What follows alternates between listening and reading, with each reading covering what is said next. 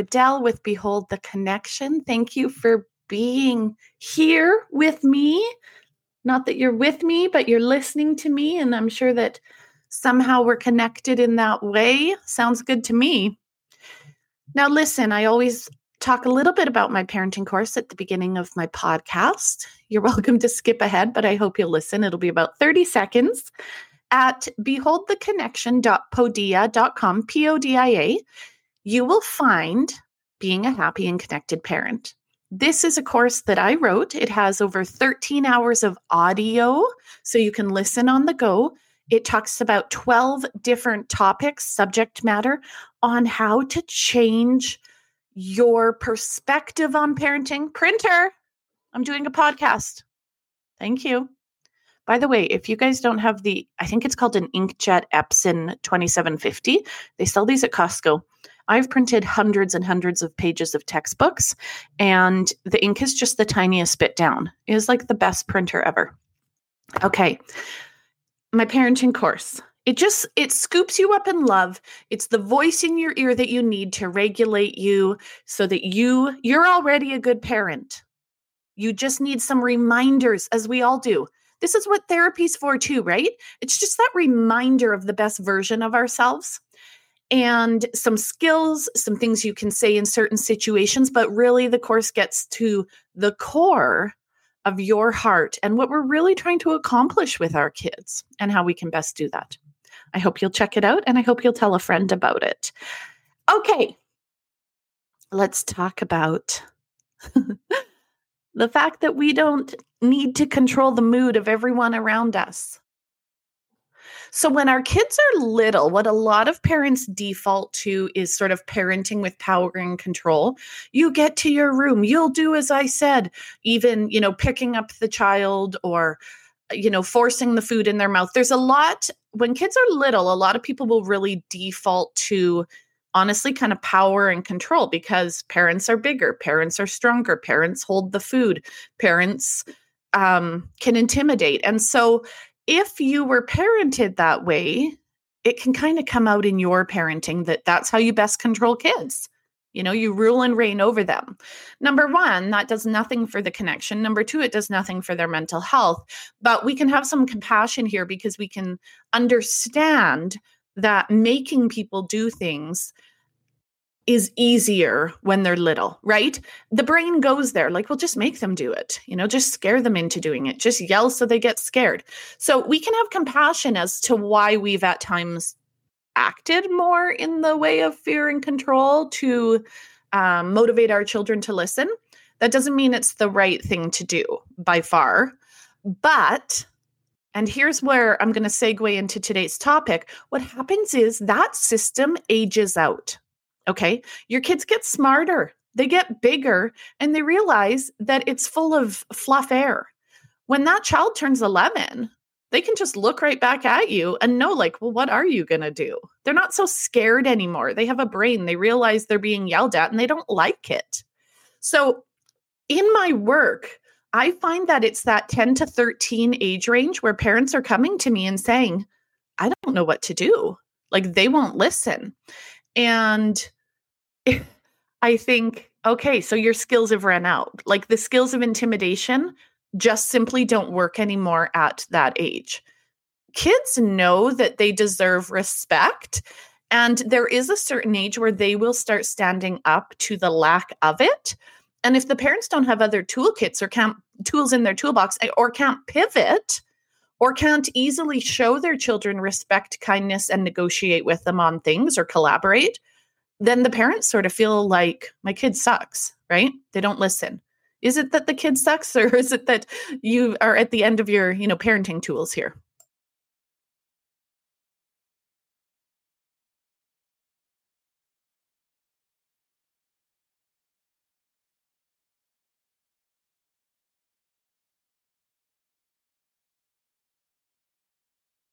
Today is when we parent from that place of control for so many years, we sort of have this false illusion that we can control our kids.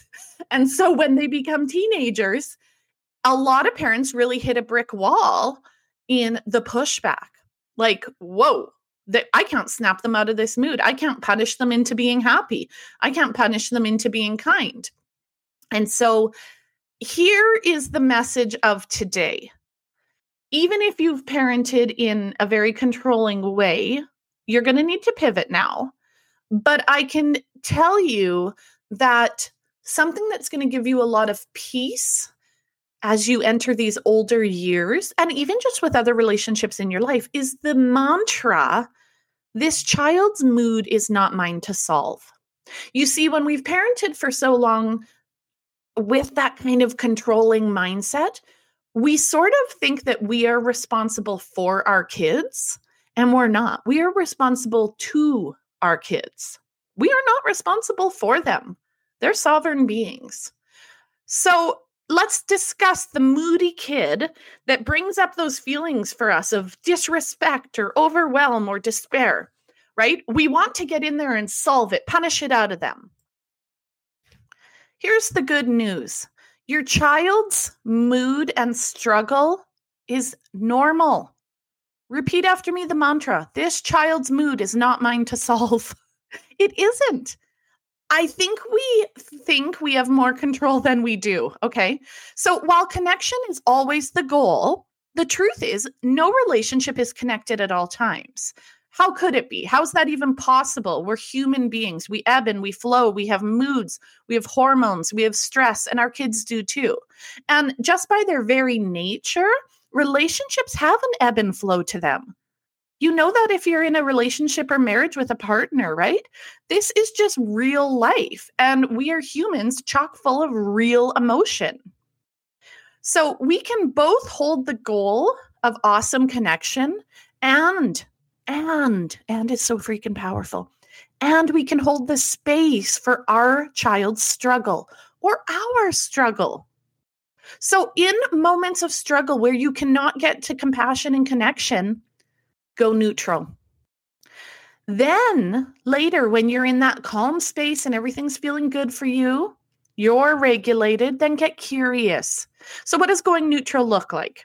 It means not taking on your child's mood. You're not mirroring them. And if you are, stop mirroring them. Stop being upset that they're upset. Stop being dramatic over them being dramatic. Work on increasing your distress tolerance. And what I mean by that is the people around you can be upset and you can be calm. You can be around distress and tolerate it. So when you can't do compassion in the moment with them, like you're just sort of over it, take a break.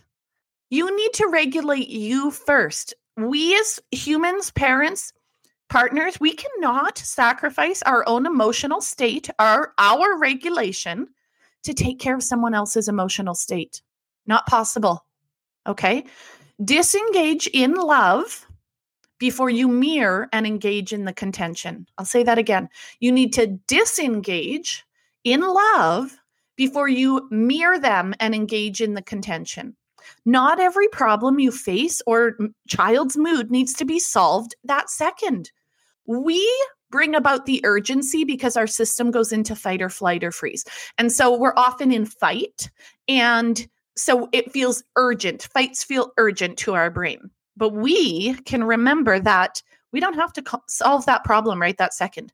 One of my favorite mantras, and this is a printable in my parenting course. I encourage you to print it and put it as wall art, put it on your fridge, print it small and put it in your van, tattoo it on your body. Just kidding. It's bring the calm to the chaos. I bring the calm to the chaos. So honestly, sometimes your child just needs their mood and to work through it. And you can simply just go and get on with your day. I think about this with training the filly with my son. We got a 2-year-old filly that was wild. She had been going through the ring as a meat horse, and a lady rescued her and then wanted to sell her. She didn't want to train her, so we bought her. She was wild. She's now tame and rideable. But the first couple days of taming her was a horse just rebelliously and crazily running around the pen. Anything we tried, she was bucking, slamming into the big hay bale. I mean, she just was losing her mind, okay? She needed to get it out. She needed her mood. And we just stood there really calm with our carrots, you know, this type of thing, a bucket of grain. And we brought the calm to the chaos. We let her have her mood. We let her work through it. And we just kind of went on with our day. We'd go in and out of the pen. We'd offer her a treat, etc. So we forget that kids have moods and hard days just like adults, right? We forget that. I forget it sometimes.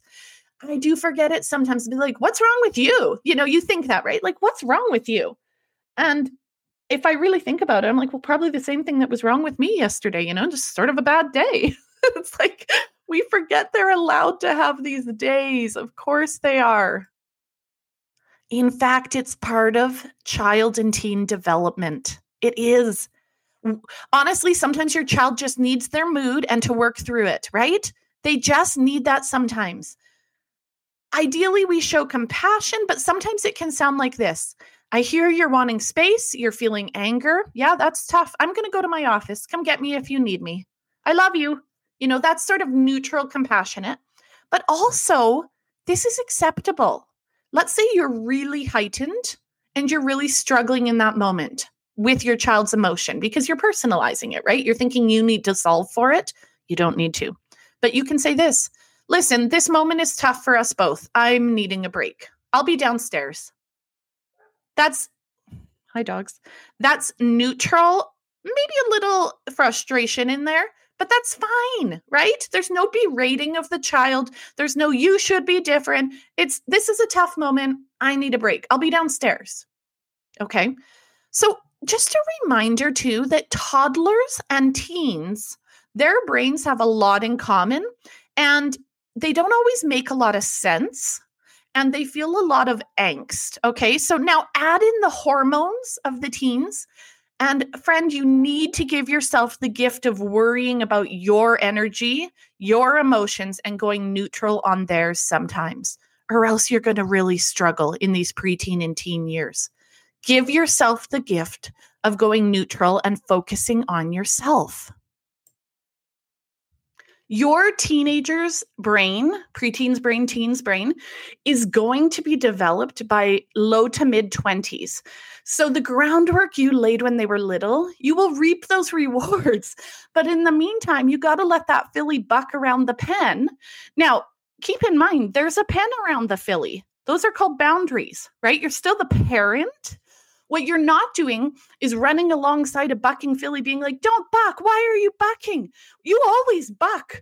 You know, you're just acting so crazy in this pen, filly. No, you put your boundaries there as a parent. You build the pen, right? This is parenting. Safety's important. You know, you're not telling your kid, yeah, go do drugs and party every weekend. There's boundaries here. We care about safety. We are still the parents. But within those boundaries, we don't necessarily need to control every little buck that the filly does, any little rear, any shake of the head. You know, horses will do this head shake and kind of like go, like they'll snort, they're frustrated. They'll lift up a front leg and kind of paw at the ground when they're agitated. I'm not running next to the filly, holding her leg down. Don't you paw at the ground when you're angry. I just let her paw at the ground. I observe it like, oh, she's angry. Look at her paw at the ground over there. Wonder what she's working out. I let her work it out. These years are the years when your kids are working it out. They're making loops in their brain on how to react. They're figuring out coping mechanisms. They're learning about the world. All that to say that they're normal. What they're going through is normal. Just like when you have tough days, it's pretty normal to be a human having a tough day or to be a human that's offended or to be a human that's being dramatic. It's pretty normal, especially when you don't have access to your whole brain, which teens do not, right? It kind of comes and goes. Their brains develop from the back to the front. The front's the prefrontal cortex. That's where logic and reason lives. And that's the last to develop. Okay. So also let's add in those hormones, right? So their energy, their feelings, theirs is theirs to learn from. Theirs is theirs to experience. We need to worry way less about changing their moods and more about just helping them navigate it and allowing space for their feelings. We're the container. We're the pen. We're there if that horse, this will happen. A horse will rear up and half go through a fence. That's when we're there. We're like, oh boy, you know, you get the lasso on the horse, you pull them back, you fix the fence, you check their legs for injury. That's our role. Okay. We need to be the container. We need to be the fence. We need to be the boundaries, but we don't need to worry so much about what's happening within the pen. Okay. We need to stay in the rowboat and out of the muddy pond. I talk about this in my parenting course. When we see our kids struggling and sinking and they're stuck in the mud, we don't walk out in the mud and get stuck with them. We get in a little rowboat and we go alongside them and we coach them in compassion. Like, you're pretty stuck there, buddy. Would you like some help? Or are you working this out on your own? Okay, but you're not in the mud with them. Two people stuck in a muddy pond is not useful. Go neutral as often as you can. Your kid will come back to you. They will. They're literally just developing their brains in the way that they're supposed to. Really, another one of my favorite mantras is nothing has gone wrong. Okay? Your child's mood is not yours to solve. Practice going neutral. Practice regulating yourself. Practice working on your own mood. Practice doing the very thing that you're hoping they'll do with a partial brain. Work on yourself. Work on your distress tolerance. Work on bringing the calm. My mom was awesome at this. I remember she'd check in, you know, if I was in a fit or whatever. Do you need help? Are you okay? You just feeling stressed? Whatever. And say I didn't want her help. So I'm like, I'm fine, you know. Okay, I'm downstairs if you need me. And then she got on with her day. I knew she was there and kind and available, but she also just got on with her day. And there's a power in that, right? That what she didn't do was end up mirroring. She didn't say, well, if you're, you know, in a bad mood, da da da da da, or you're, you know, we'll mirror, right? We'll try to get them out of their bad mood, and then we're in a bad mood. Like, then the whole ship goes down. Okay. I hope this helps. Please screenshot this and share it with your friends, especially if they have preteens or teens. And let's get the word out there on how we can bring the calm to the chaos. Thanks for listening. Take care.